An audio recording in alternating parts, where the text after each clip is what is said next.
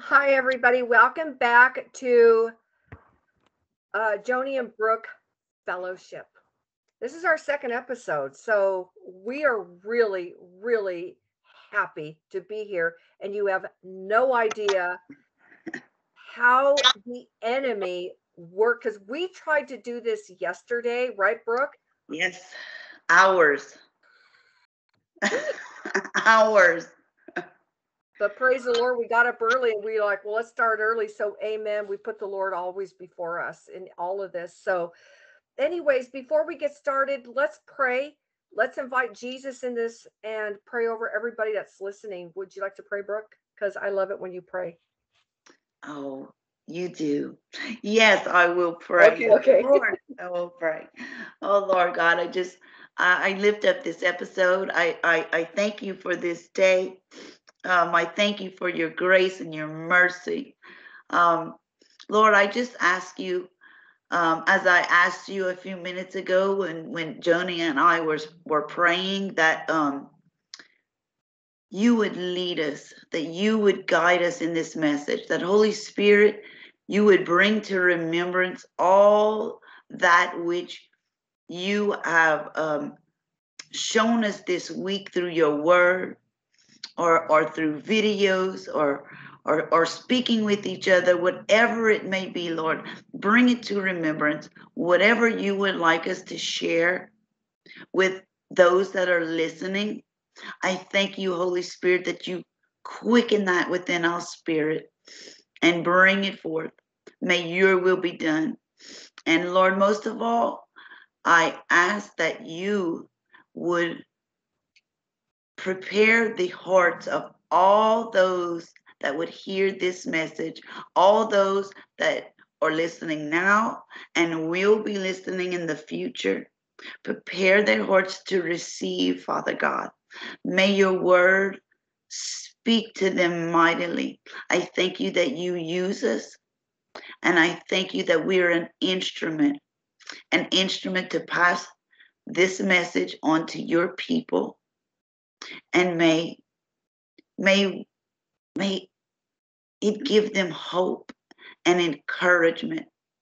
And lord may it even change their lives for those that need it most. And we ask this all in the name of jesus our lord and savior. Amen. Amen. Amen. amen Well, Brooke, why don't go ahead and get started because I think it's important that you start with the information first that you have. Okay. Okay. Well, first of all, um, just to let you guys know what we have been talking about this week, uh, Joni and I, um, we have been talking about depression and sorrow, struggles, specifically depression. Um, I have found that um, it is something that so many of you out there, so many in the body, are battling with or struggling with, um, many silently. Um, the little bit that uh, I spoke about my my situation uh, a couple of shows ago, I've got an enormous response from that saying, yes, that is me or that was me. And and I just couldn't believe how many people um, are, are, facing this and, and things like anxiety. So we want to talk about this. Um, we don't want to focus on us this whole time, um, but we do want to discuss um, um, different aspects of um, those mighty powerful people in the Bible that we see as always mighty and powerful. But the struggle and the sorrow and the depression they went through to show you guys, to show everybody out there um, their humanity, that they were just like us. We're just like them in that aspect.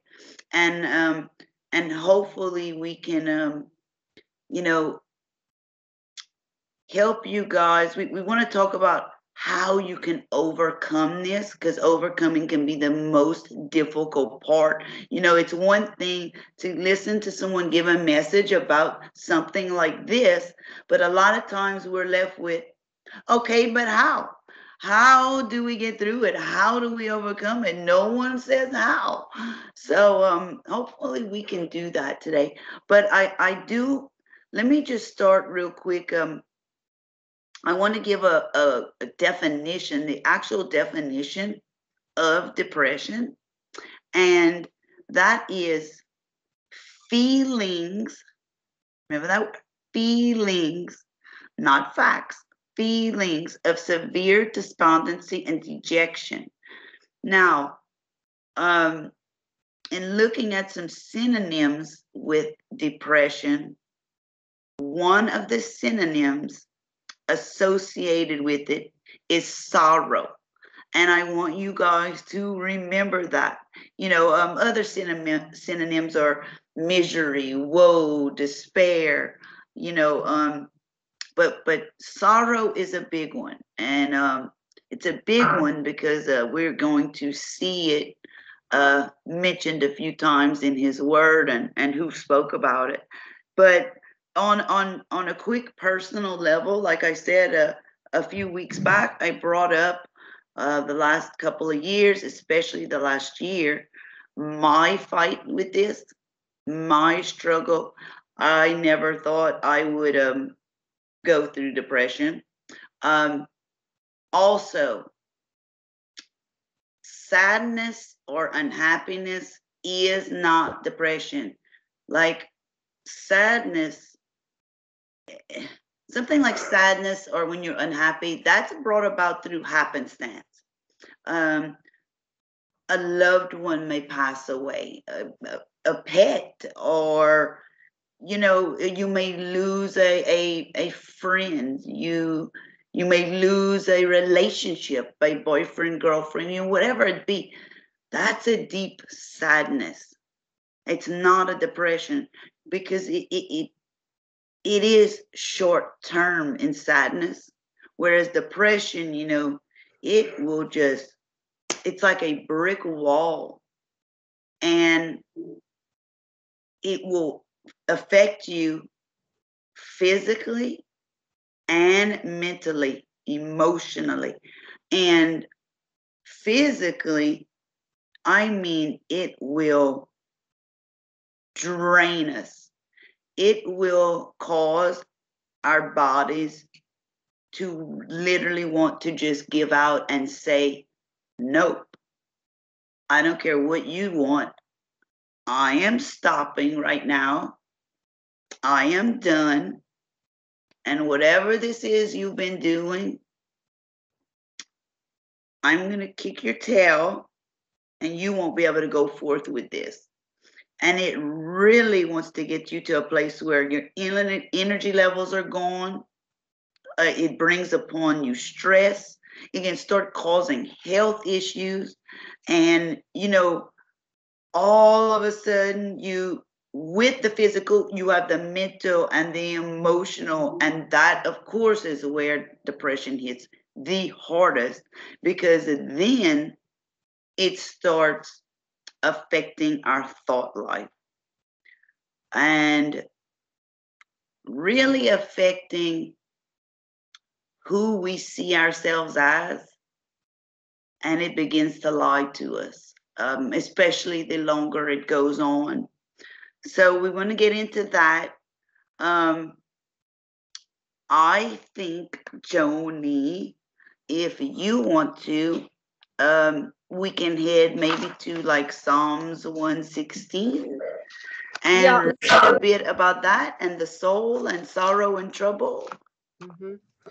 You know, I want to say, uh, just like uh, a lot of people, and like you, Brooke, and you know this, is I suffered with depression radically for six years, and I, you know, and I I was fully born again like you, and uh, I really want to. talk. We want to talk to you guys about I want to inject this at this point because there's this this thought that we have to have this always this chest beating victorious you know conquering one foot on a rock one hand holding a sword up in the air and we're more than conquerors. But you know being a more than a conqueror in christ um, that has to do with we have conquered sin death and hell. That's that's done. That is it. Um, but we the reason why we want to talk about depression is um, obviously because we know right now so many people are depressed and getting depressed. And we're hoping that what we're saying to you you will hear it from our hearts because you know there's a thousand things you can look at read and learn but you know brooke and i are here because we went through depression. I went through it for six years. Everything she just described to you i could pair it right now. So she did me a favor by describing how she felt that because i went through that too and it is a bleak darkness and you can't get out of it. And i do remember uh, that there was a time like and it was after i had gotten out of depression god did deliver me from it and that's going to be a whole nother day another time if i ever talk about how it happened. Um, which actually it'll probably worked out here in this video but psalm 116 i remember seeing it afterwards and it so spoke to me and it says starting at verse 1 i love the lord.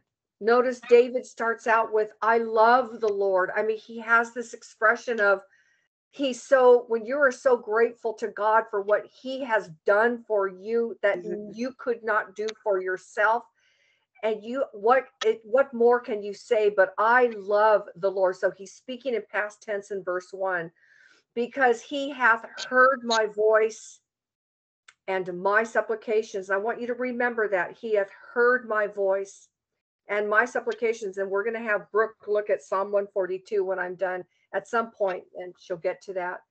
And he says, Why? Because he has inclined his ear unto me. And then he says, now in a future tense, he says, Therefore will I call upon him as long as I live. So we see past, present, and future in verses one and two. See, everything has to be historical with God. Mm-hmm. And he says, Now, this is the verse three that I said to Brooke. I said, Brooke, this is the one. It says, The sorrows of death compassed me. The pains of hell got hold upon me. I found trouble and sorrow. And when I saw that part of the pains of hell got hold of me, God really showed me that that's what depression does. It begins mm-hmm. as sorrows it begins as sorrows of death and maybe it may be a dramatic way of saying sorrows of death but we'll say a sorrowfulness enters in. And it says it compassed me meaning it surrounded you and you're not understanding what's going on and you don't know what's happening and you don't really try to fight it off and even if you do somehow it's too strong. And then it says and then the pains of hell so it says death and hell. Mm-hmm. Mm-hmm. death and hell. Got hold of me and then he says, I found trouble and sorrow. And in Psalm 145, I'm just going to say it right here. He says, oh, in Psalm 119, 45, I should have had it open before me, but it says in Psalm, I'm sorry, you guys. I really don't like doing that. Okay, so oh, Psalm 119, 143, David says, Trouble and anguish have taken hold on me yet thy commandments are my delight. Isn't that interesting how he says in the trouble and anguish that he was in, yet he says, yet. And that's such a powerful little word, yet. Thy commandments are my delights. You know, he's so I'm going to stop right there. Do you have anything you want to add to that, Brooke? No, not right here. I don't. Well, I'm just going to read a little bit on more, but I'm not going to read the whole thing. But it says, then. Now there's a then, right? Like you mm-hmm. saw in 145, he says, Yet thy delights are with me. He says, Then called I upon the name of the Lord. Yes. Oh Lord, I beseech thee. He's talking about his soul. He said, Deliver my soul. And then he has a memory and he says, Gracious is the Lord and righteous. Yea, our God is merciful meaning God answered him. And then he goes on to give a testimony of it. And he says, The Lord preserves the simple. I was brought low and he helped me. And then he speaks to his soul Return unto thy rest, O my soul. For the Lord hath dealt bountifully with thee. For thou hast delivered my soul from death, mine eyes from tears, and my feet from falling. I will walk before the Lord in the land of the living. Land of the living. See, he's talking about death and hell, but God, and look, it wasn't that he had to, there was no bunch of self help books, there was no counselors, there wasn't YouTube channels, there was nothing. It said in the beginning, I love the Lord because he hath heard my voice and my supplications. And if you're not sure or know really what a supplication is, it's a more of an uh, um, an extreme. Like instead of just like Lord, I pray you help me. A supplication is really like you're pouring your soul. Actually, that's what it means. Mhm.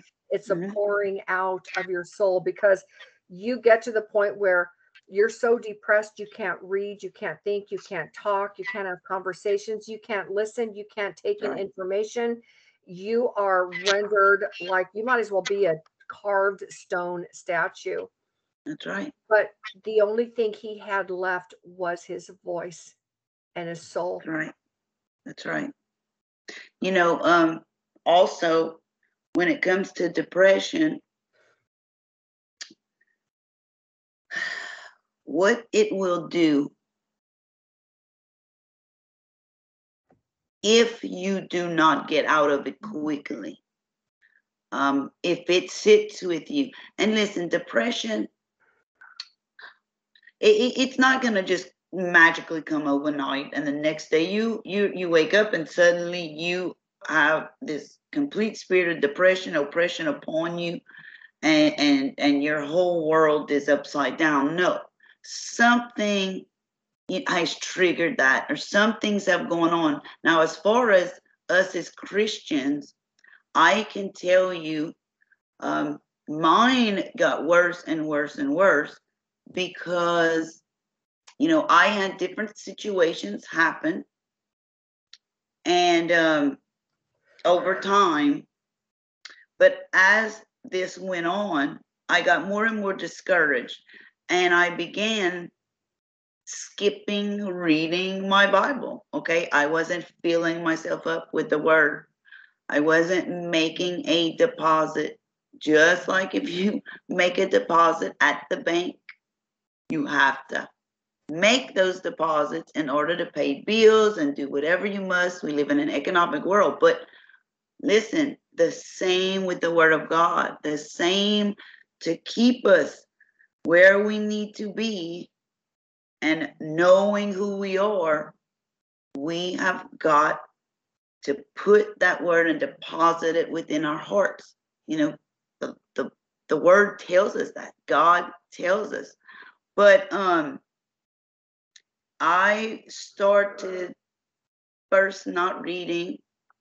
Um and then it went you know, more and more not getting into his word because I felt more dep- going by feelings and emotions. That's what depression does. It overtakes your feelings and emotions. And we know in our minds, we know as Christians, we are not to live by those feelings and emotions.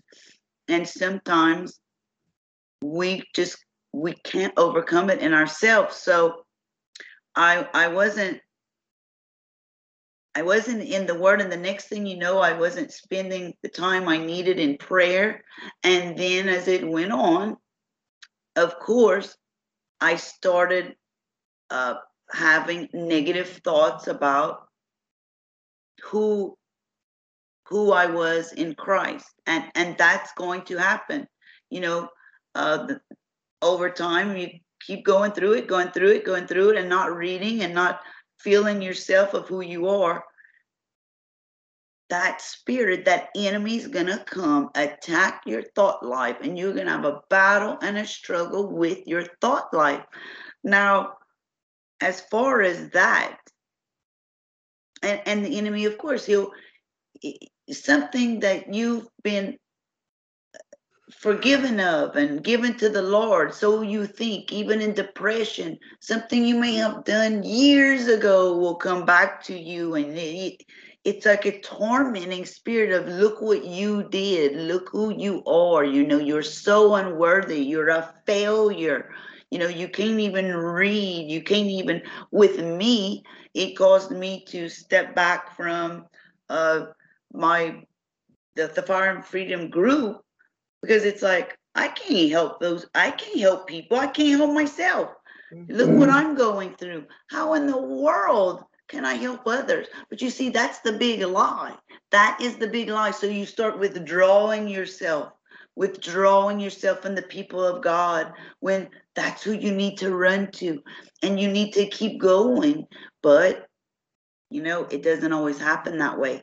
And um, I was talking to Joni yesterday about Paul. I mean, Paul is such a good example. And in um, 2 Timothy 1, he um is writing, of course, to Timothy. And he says in uh, verse 2, you know, it starts with, you know, grace, mercy, and peace from God the Father and Jesus Christ our Lord. And then he says, I thank God, whom I serve from my forefathers with pure conscience. Really? Now listen, Paul wrote that. Pure conscience? I mean, wasn't he a Jew killer? Didn't he persecute Jesus? Didn't he beat up on Christians? I mean, Paul was something else before the road to Damascus experience. But here he writes how he has a pure conscience. Now, in Philippians 3:13, he goes on to say, I count not myself to have apprehended, but this one thing I do, forgetting those things which are behind and reaching forth to those things which are before, but forgetting those things that are behind. We talked about that yesterday. And listen, Paul struggled with this. Paul struggled with this. The enemy, I guarantee you, would attack Paul's thought life and try to tell him, You murderer, who do you think you are coming out? Especially in the beginning. Can you imagine? who do you think you are? No one's going to listen to you. You know, you're not truly loved by the Lord. You killed his people, you persecuted him, you hated him, you hated God's people. So, of course, the enemy bombarding him with all these thoughts. Because listen, in order to forget, like he says, forgetting those things which are behind, he first had to remember them. So it tells you, yes, he struggled with this. So Paul was like us. He was like us. This is the part of his humanity. But he overcame that. He rose up. He did what he had to do. He struggled, but then he turned to the Lord. You know what I'm saying? He he didn't he didn't become defeated. He didn't bow down to what the enemy said and begin believing it. That's where we get into trouble. And because of that, he could write in confidence how he had that pure conscience you mm-hmm. know and and he goes on to tell timothy um in verse 4 being mindful of your tears so there it tells us timothy was crying over something so it shows Timothy's side of, of, of sorrow, of course, we know, you know, Timothy had a, a lot of trouble with himself um, being young and in the ministry. A lot of people did. Uh, that was that was a struggle for him. But but here he, you know, Paul is saying he's mindful of those tears, but he, he goes on, you know, it basically goes on to tell him, hey, you know, how to stop that that that depression, stop that crying, you know, it's he tells him Wherefore I put you in remembrance that you stir up the gift of God which is in you by the putting on my hands. We have to stir ourselves up. He is telling Timothy, you stir yourself up. I know you have it in you, just like your mother did, just like your grandmother did. I am persuaded. So stop that. Dry those tears, rise up, stir yourself up, and come on, get going. That is what we have got to do. Listen, God's not going to just show up at our doorstep, walk in, and say, All right, this is what you have to do. We have got to take it upon ourselves to stir up our own spirits, no matter how we feel. This is how these men push through this. And look, Paul was encouraging him. We also have to reach out to people in the body. Put down the pride. If it's pride, put down the pride. Call someone up and say, hey, this is where I'm at. I cannot do it. I need your help. And I promise you, your fellow, fellow brother or sister in Christ, they will say, okay, right then and there if they're serving God, they will. They're not just going to say, well, forget you. No, call me another time. No, but we've got to turn to others when we cannot do it ourselves, you know. And uh, it goes on to say, of course, God has not given us a spirit of fear, but of power, of a love, and of a sound mind. And, you know, if we connect with fear, then we start thinking our fear thinks, doing what fear thinks. And all this is connected to fear, is what it is. And then we're yet again under the law of uh, sin and death. And and no, we we we can't do that. You know, if we have a spirit of power, love, and of sound mind, then we are connected to the spirit of the law of life in Christ Jesus that has set us free from the law of sin and death. And when it says a power of love, you know, a lot of people uh, focus on uh, God doesn't give me a spirit of fear, eh, forgetting about love, you know, spirit of love. And so we've got to take it and say, no, God loves me. I am loved. Jesus loves me. He says he will never leave me or forsake me. I will not be abandoned. No matter, like I said, how you feel, you rise up and you speak it. I am an heir. I am an adopted heir. I sit at the right hand with Jesus next to the Father. And and we we have got to speak that living word of life because that's how life comes back into us. No, yeah, absolutely. Listen, you're depressed, sometimes it's going to be incumbent upon yourself to do this because many times, uh, many times, like true depression, you become very isolated. And we see many accounts of people. There are people that, you know, I was able to call here and there, but as time went on, it's like people I think just kind of didn't I just didn't have, I think, and it wasn't their fault. I just became, per, I isolated myself. Mm-hmm. And then I felt like nobody understood anyway. And that's another aspect of it is um, you try to tell people um, uh, what's going on and they, they do the pull up your bootstraps thing. They're tell go for a walk, um, exercise and everything they were telling me I was already doing. Like, you don't think like, and I'm, I know this sounds like I'm getting mad at them, but I'm talking about a personal inward frustration where I knew that they meant well, but I'm just being real right now. I said to mm-hmm. myself, um, I don't want to talk to anybody anymore because nobody knows what this feels like. And I'm going to carry this. I'm going to carry this right here. You see, because no one knows how you feel. And when you try to explain to people, it it overwhelms them they don't know how to help you they they will pray for you and they will be good to you and they will think about you and they maybe will do things and pray for you or call you once in a while but you know what you still find yourself isolated because you are in a pit. You are in a deep place.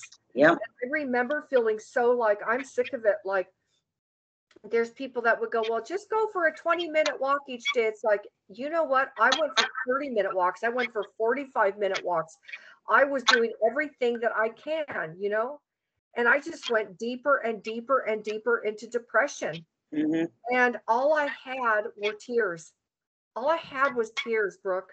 hmm All I had, was I reading my Bible? Yeah, I was pressing on, but the words were blurry. They weren't Mhm. entering in, you know? And sometimes, yes, I had days where I felt better, where I could feel mm. the Holy Spirit moving in my life. And then the next day, pow, I was being plummeted down a dark pit. I didn't know how to get out of it. And and I really saw those words in Psalm 116. The pains of hell got hold of me. Yep. And then I found trouble and sorrow everywhere I went. And I want to bring something up because you see, um, you're right 100%. When you are depressed, it's happening to you. It's not happening to anybody around you. They don't understand it. It becomes uncomfortable for them.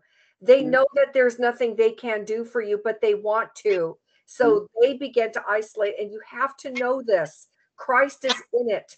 There's never a moment, even though That's it, like you said, it, you may not feel it. I know, I'm speaking from experience.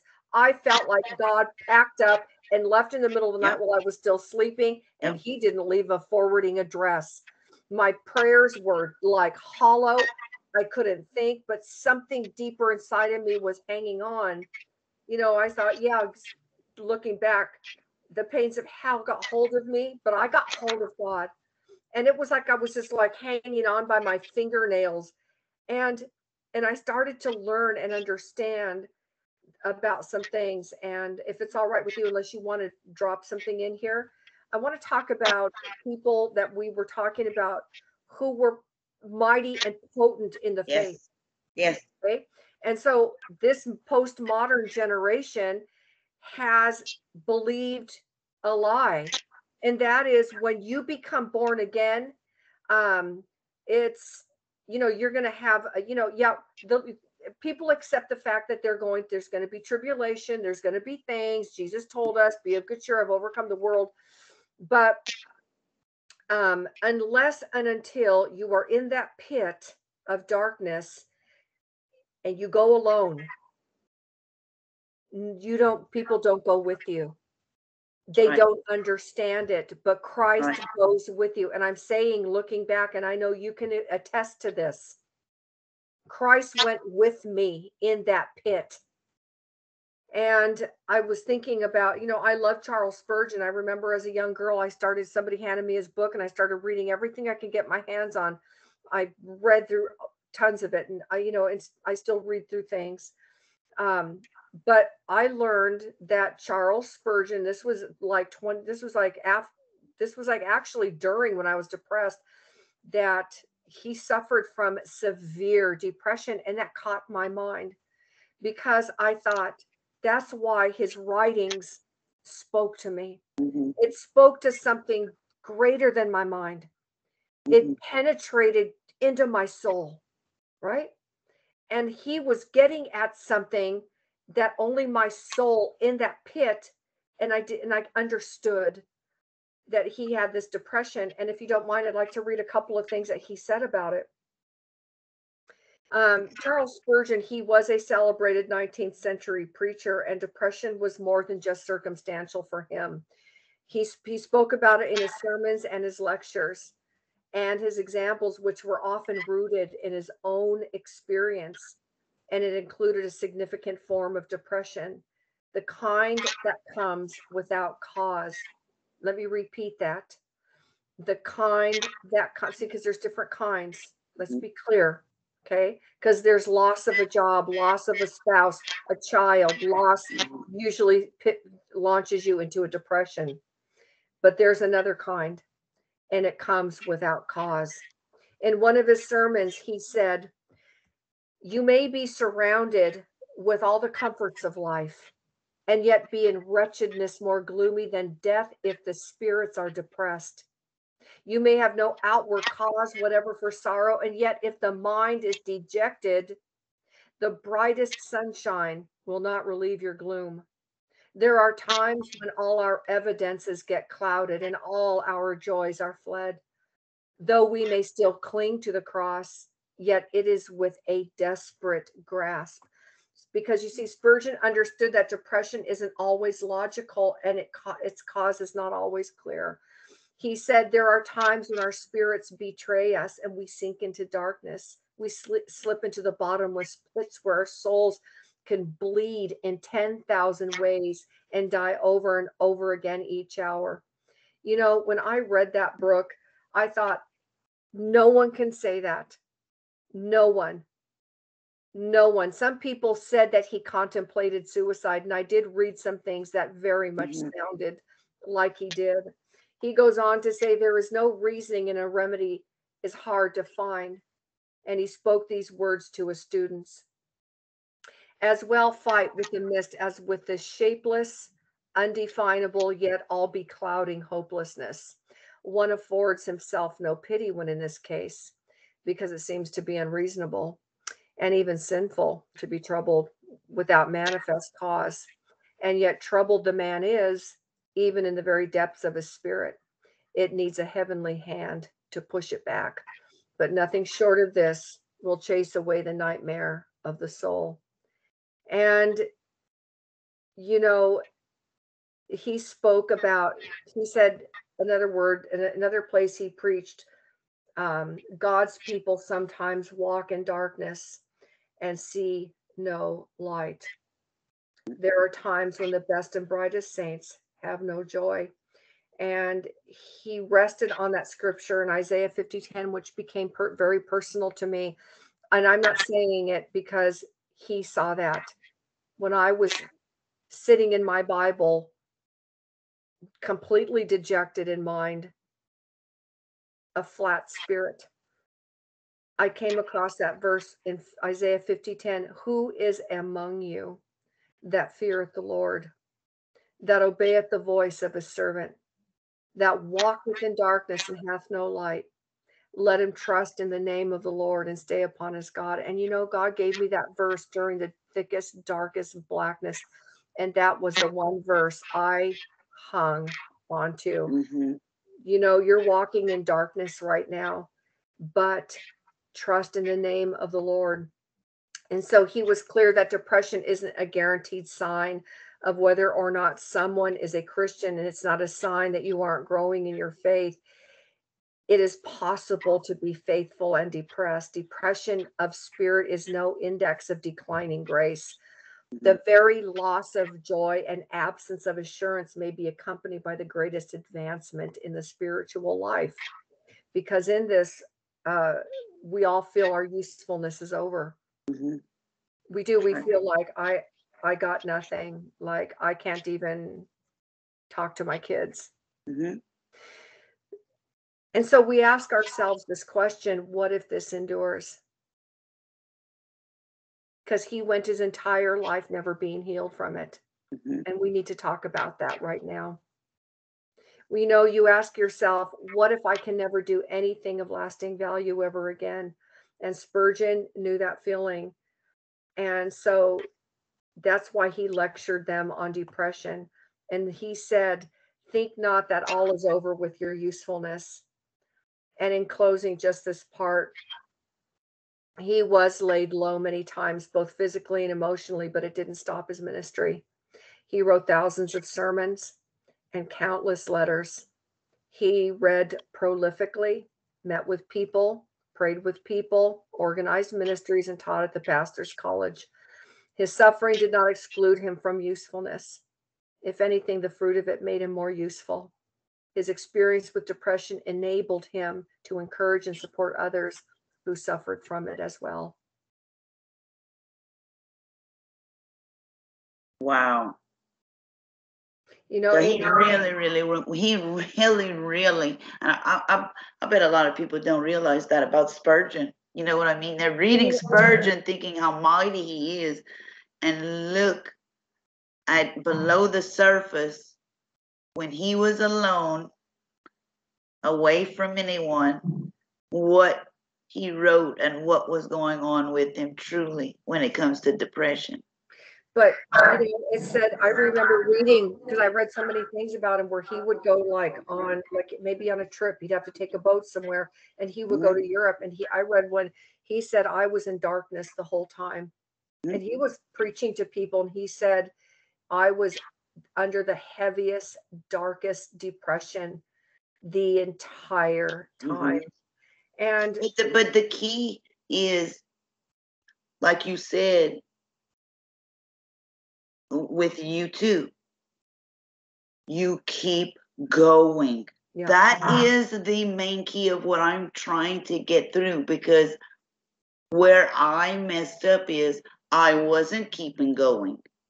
I was not.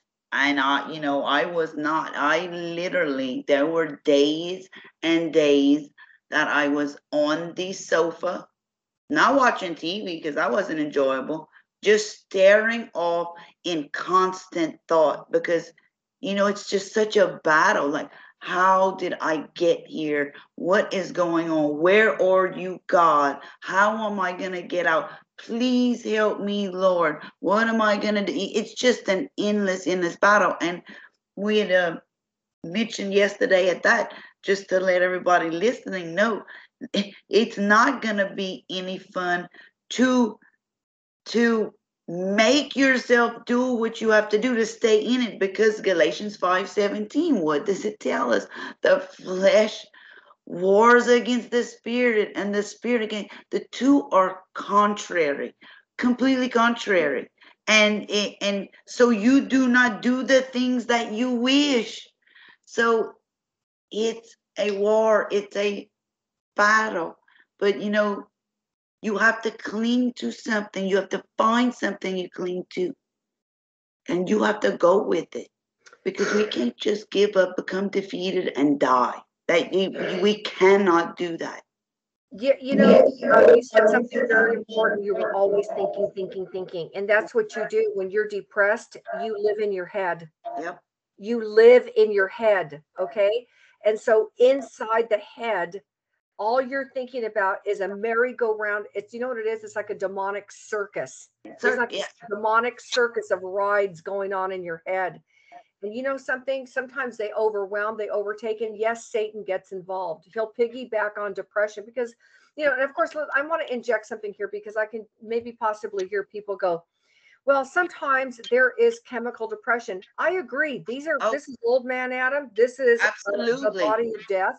It's not always satan it's not always satan It's not always the enemy. So I want to make it clear that Brooke and I are not saying that, you know, if you're clinically depressed, um, you know, we acknowledge that to you and we understand and we're very compassionate towards uh the battle is still as strong that's my point that's right. I'm not saying that I'm not talking about the differences of depression or how it comes about. I'm saying whether it's clinical or whether it's you yourself, whether it's the enemy, the battle, the war is still the same. Yeah, because listen, Brooke, I'll tell you something. And people are probably thinking, because in the beginning I said, well, I got free from it and I probably won't talk about it. And I realized as you started talking, I thought, why would I say, why would I say I'm not going to say? It just sounded so ridiculous. And I caught myself. So, you know, hey, I didn't even notice. yeah, but I was like, well, isn't that the whole point? You're here. Everybody has their own experience. I'm going to tell you how I got out of mine.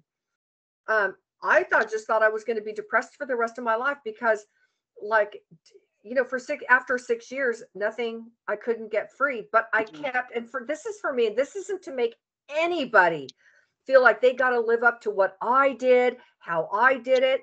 But Mhm. I'm just sharing. That's all I'm doing Mm. Okay? But i'm saying i kept going.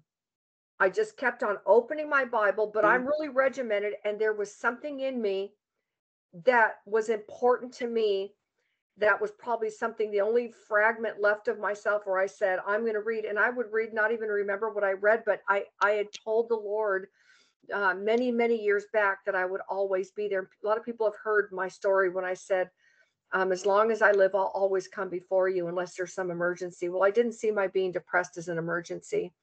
you know, that I couldn't get to the word. You know what I Mhm. mean? Because sometimes we can't. We got to, something's Mm-hmm. happening, we got to run. But for me, I kept going and I said to the Lord, I said, You're all I got, Lord. And I would sit there and I remember I'd have days where I would be crying, staring, um, whatever. And after six years, you know, still going, Lord, I'm praying that you heal me. Sometimes I just even stopped asking him to heal me. I just got so Mhm. depressed. I was like, I don't know, whatever. Like I'm just being real and honest and open because I love honest and open discussions Mhm. of reality. Okay. And that's what you and I are, are pretty kind of known Yeah. for. People that know us, they know that we don't, we're just going to say it. We're not going to try and sugarcoat it. And so, but I remember it got so, it was going on for so long. And I had some friends that said, you really need to go see a psychiatrist and everything that was against me. I was like, psychiatrist, you know, and so they talked me into going to a psychiatrist. So I went to the psychiatrist and I sat in front of this man and the man was like soulishly dead. Like I'm sitting across from like a walking dead man. And I'm sitting there thinking, how is he going to help me? Right. Like I'm actually feeling Mm. better sitting here in front of him than anything. And so, anyway, he's, I'm going to give you a prescription of something. Okay. I'm not going to say what it is, but he gave me a prescription of something. And I, I felt like I'm sitting there, I'm, I'm walking out with the paper. And I thought to myself, what are you doing? What are you doing? That this is me. This is my personal story. Mm-hmm. Okay. There's no reflection on everybody. And I thought, well, I don't know. Cause he's like, well, if you really need it, it'll work. And if you really don't need it, it won't work. Okay. So I went home and I took it and I noticed within 24 hours, my soul felt dead. I felt on top of that, some odd numbness Mhm. on top of the depression, which rendered me even now, even dead. Like Mhm. I was, and I became aloof and I instantly realized that. But I kept taking the pills for like, I think Mhm. it was like two weeks because, um, you know, people around me were like, well, you're, you're gonna, you'll get used to it. You're just so used to always blah, blah, blah, whatever they were saying to me. Mhm. And so I thought, well, okay. And every time I took it, I felt a nudge from the Lord, like he wasn't doing it. I could just feel him like standing there in a sense, kind of like this, you know, like watching. And um, I remember I was getting down to my last pill because I think he only gave me enough for two weeks to try it out. I think Mhm. that's how they do it, you know. And I started to feel like a drug addict, like, oh no, I've only got a couple of pills left. What am I going to do? And I was always super poor back then. And Mhm. then I didn't have insurance. And then I thought, what am I going to do? I don't have any money to buy more pills, right? And you know what? I remember sitting there. I, I remember that was one morning I was sitting there and I was thinking about it. And all of a sudden, and I'm not telling anybody to do this, be clear, I'm making a disclaimer. This is what Mhm. I did. I'm not telling you to do what I did. Don't do what I did unless God tells you. I felt God. I'm not saying I heard his words, but it was more powerful than his words. But it was like his life came into me. I mean, it just shot into me. And I felt strong and I felt Mhm. alive. And I took those pills and I, the two left, threw them in the toilet, flush the toilet, launched the thing in there. And from that day, I was never depressed again. Now, that's my story. Okay. I was expecting, well, I guess this is it. Now, I want to talk to you guys about something because there's people that may never get, uh, well, that will probably have depression the rest of their life. You know, look at Spurgeon. Spurgeon, without me going into detail, he hung on every scripture that he could to get God to listen to him. Mhm. And he wrote a large portion of his sermons from his depression bed. Yes. Um, the most powerful Psalms, you wouldn't get Jeremiah and the potency coming out of him. Of course, it was inspired, number one, by the Holy Spirit. But look at the depths that Jeremiah went to. Look at the depths Isaiah went to. Look at the depths the sons of Korah went through. Look at the depths Asaph went through. Look at the depths David went through. Job. Job. I mean, Name you it. talk about sorrow. Job. Everybody.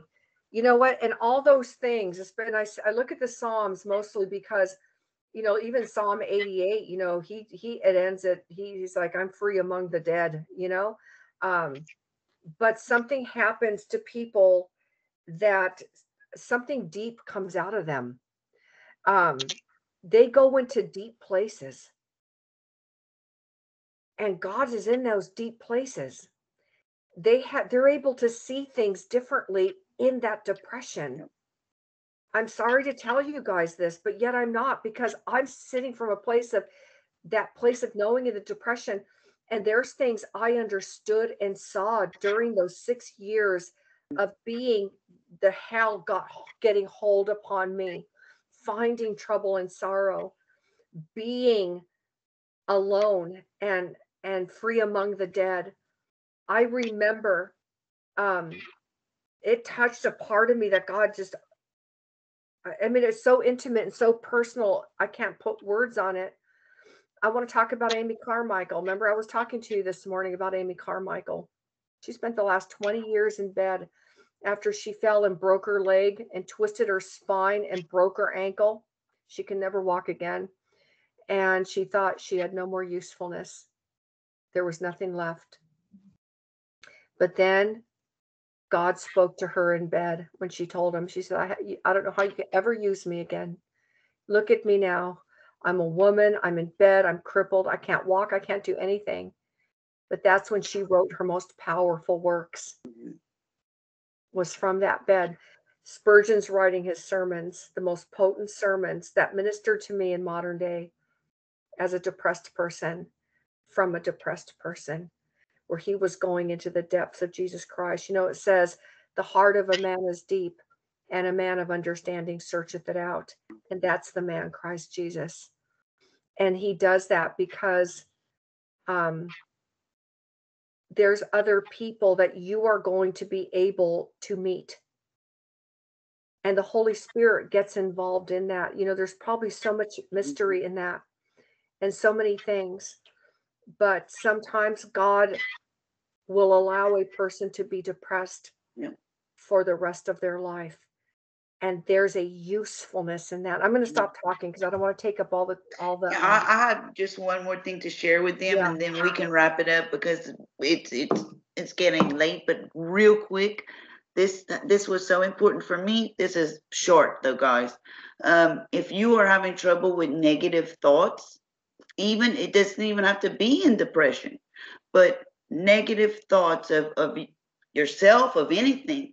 What um, what I did, I was going through that um, not just in this last year with the the depressive ones because those were a lot deeper um, but earlier in my christian walk and listen i simply took scripture based on our thought life and i confessed it twice a day literally twice a day can be twice can be three times but at least twice a day and um, uh, um, especially 2 Corinthians 10 5, casting down imagine. I mean, I'd, I'd sit there and I said, okay, I cast down imaginations and every high things that exalts itself against the knowledge of God, and I bring into captivity every thought to the obedience of Christ.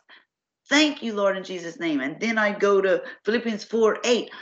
Thank you, Lord. I think on things that are true, honest, just, pure, lovely, and of good report. And you I grabbed onto those and I, in faith, spoke them, like I said, a couple of times a day. And within literally two weeks' time, those thoughts that had been plaguing my mind without me be able to control it stopping, they were gone. I hadn't even noticed the day they were gone, but they were gone and they were gone for good. And, you know, now in this, of course, like we have told people in the last show and stuff about me, I am playing out in front of a world stage, you know, where I've been with this depression, because I'm not 100%, I'm far be it, but it's like, okay, Lord, just use me and I'm just going to step out in faith and show everybody what you can do. Let me Mm-hmm. remain faithful, and Lord, show them what you can do in my life. And I'm willing to open that up to everyone. It's, you know, it's kind of scary a bit, you know, because, uh, you know, I'll- the enemy wants to say, oh, back, uh, what if you fail and you've been a? Okay, no, listen. No, I'm done with it. I'm done with you. And I just, I just have to keep going and telling myself every day, no, but this is not who I am. This is who I am in this word. This is who I am. I love what it says in uh, uh Psalms uh 116 again. Oh wait, or is it 119? Yep, 119, 50. This is my comfort in my affliction, for your word has given me life. His word will give us life. And one more thing, Psalms 19, 119, um, 50 in it, it says that's what I just read, okay? But um in okay, this must be in another version, it says, For your word has quickened me. In in my affliction, your word has quickened me. And quickened in Strong's in I looked it up and, and quickened is to live, have life, remain alive, be restored to life or health. Wow. That is what his word will do with us. So, you know, I I, I just want to end with that and encourage people to um to really grab on to the things in the word and and and confess it out loud. Out loud because you give birth to those words, you know, and then your faith rises, of course, increases as you speak, because faith comes by hearing and hearing, of course, by the word. So I just want to encourage people to do that. Also, real quick, you brought up, you know, medication, but if there's anybody out there who is suffering from, quote, seasonal depression, it's called, in the wintertime, in the fall time, all of a sudden people get depressed. Well, doctors are giving you guys antidepressants because many just give it these days. Well, um, you know, um, greatest majority of the time for seasonal depression is simply a lack of vitamin D3. That is it. You're not in the sun. Listen, your levels will not be at vitamin D3 levels in your body unless you outside in the sun every day of the year. Literally, it takes that. So vitamin D3, if you go through that, I know people, I told them about it. They started taking D3 within four weeks. It was like, huh, it's gone. I'm not sad. I'm not depressed. You need a D3. So anyway, that's just a little, you know, tip out there for anybody that may go through that and think, man, I, I really don't want to take this medicine. I don't feel that kind of depressed. Try some vitamin D3. But anyway, thank you guys. Um, Joni, I'll let you finish in prayer and All right. There- There's so much more we could say, I know. I think that we did the best that we could. Uh, and we don't want to inundate you guys, but we want to encourage you. You keep walking. You keep obeying. You keep reading. Yes. Like those words, the Lord says, My words are spirit in their life. He's a quickening spirit. And he will make life come into you. And he will do it one way or another. And he's not forgotten you. And right. he is with you in the midst of where you are. Yes. And so, Father, right now, in the name of Jesus, Lord, we just thank you so much that, Lord, that you could use Brooke and I, Lord, where we can speak about things that we know, God, that must be spoken of, Lord God, because so many people of your your children are depressed. And now, Lord, we just ask you that you would go out, that you would touch the hearts of everybody, touch the lives of every soul. Lord, we just pray right now for everybody who is suffering in depression right now, where they have hell hath got hold of them, that sorrow has compassed them about, that Lord, that you set them free. We ask that you break that them out of that bondage. That you be the life giving, quickening spirit in them, that you break them out of these bonds in your name, Jesus. Lord, have mercy upon your people. Lord, send forth your spirit. And Lord, we pray that you refresh them, bless them, lift them up, encourage them, release them. Yes. Because that's why you came. And Lord, we ask for your peace that passes all understanding, not only to guard their heart and mind, but to rest upon them and also to rule and reign in their hearts. And Lord, we thank you. We now we now commit this time into your hands and that Lord you would carry this message as you will by your spirit. Yes. In your name, we give you thanksgiving. In Jesus' name, amen. Amen. Well, we'll see you next time, Brooke. Yes, I'll see you next time, Joni, and everyone else out there. I hope you have a wonderful week coming up. But we are going to be back soon since We'll we're late. next week. Yeah, soon, probably by Wednesday or something, because um, we were just late recording this. And you guys keep us in prayer that the technology that we have doing this, that God will keep making a way, a way for us. Yes. So bye everyone. Bye, everyone. We love you guys. See you next Wednesday or so. Yes. Yes. All right. Bye for now.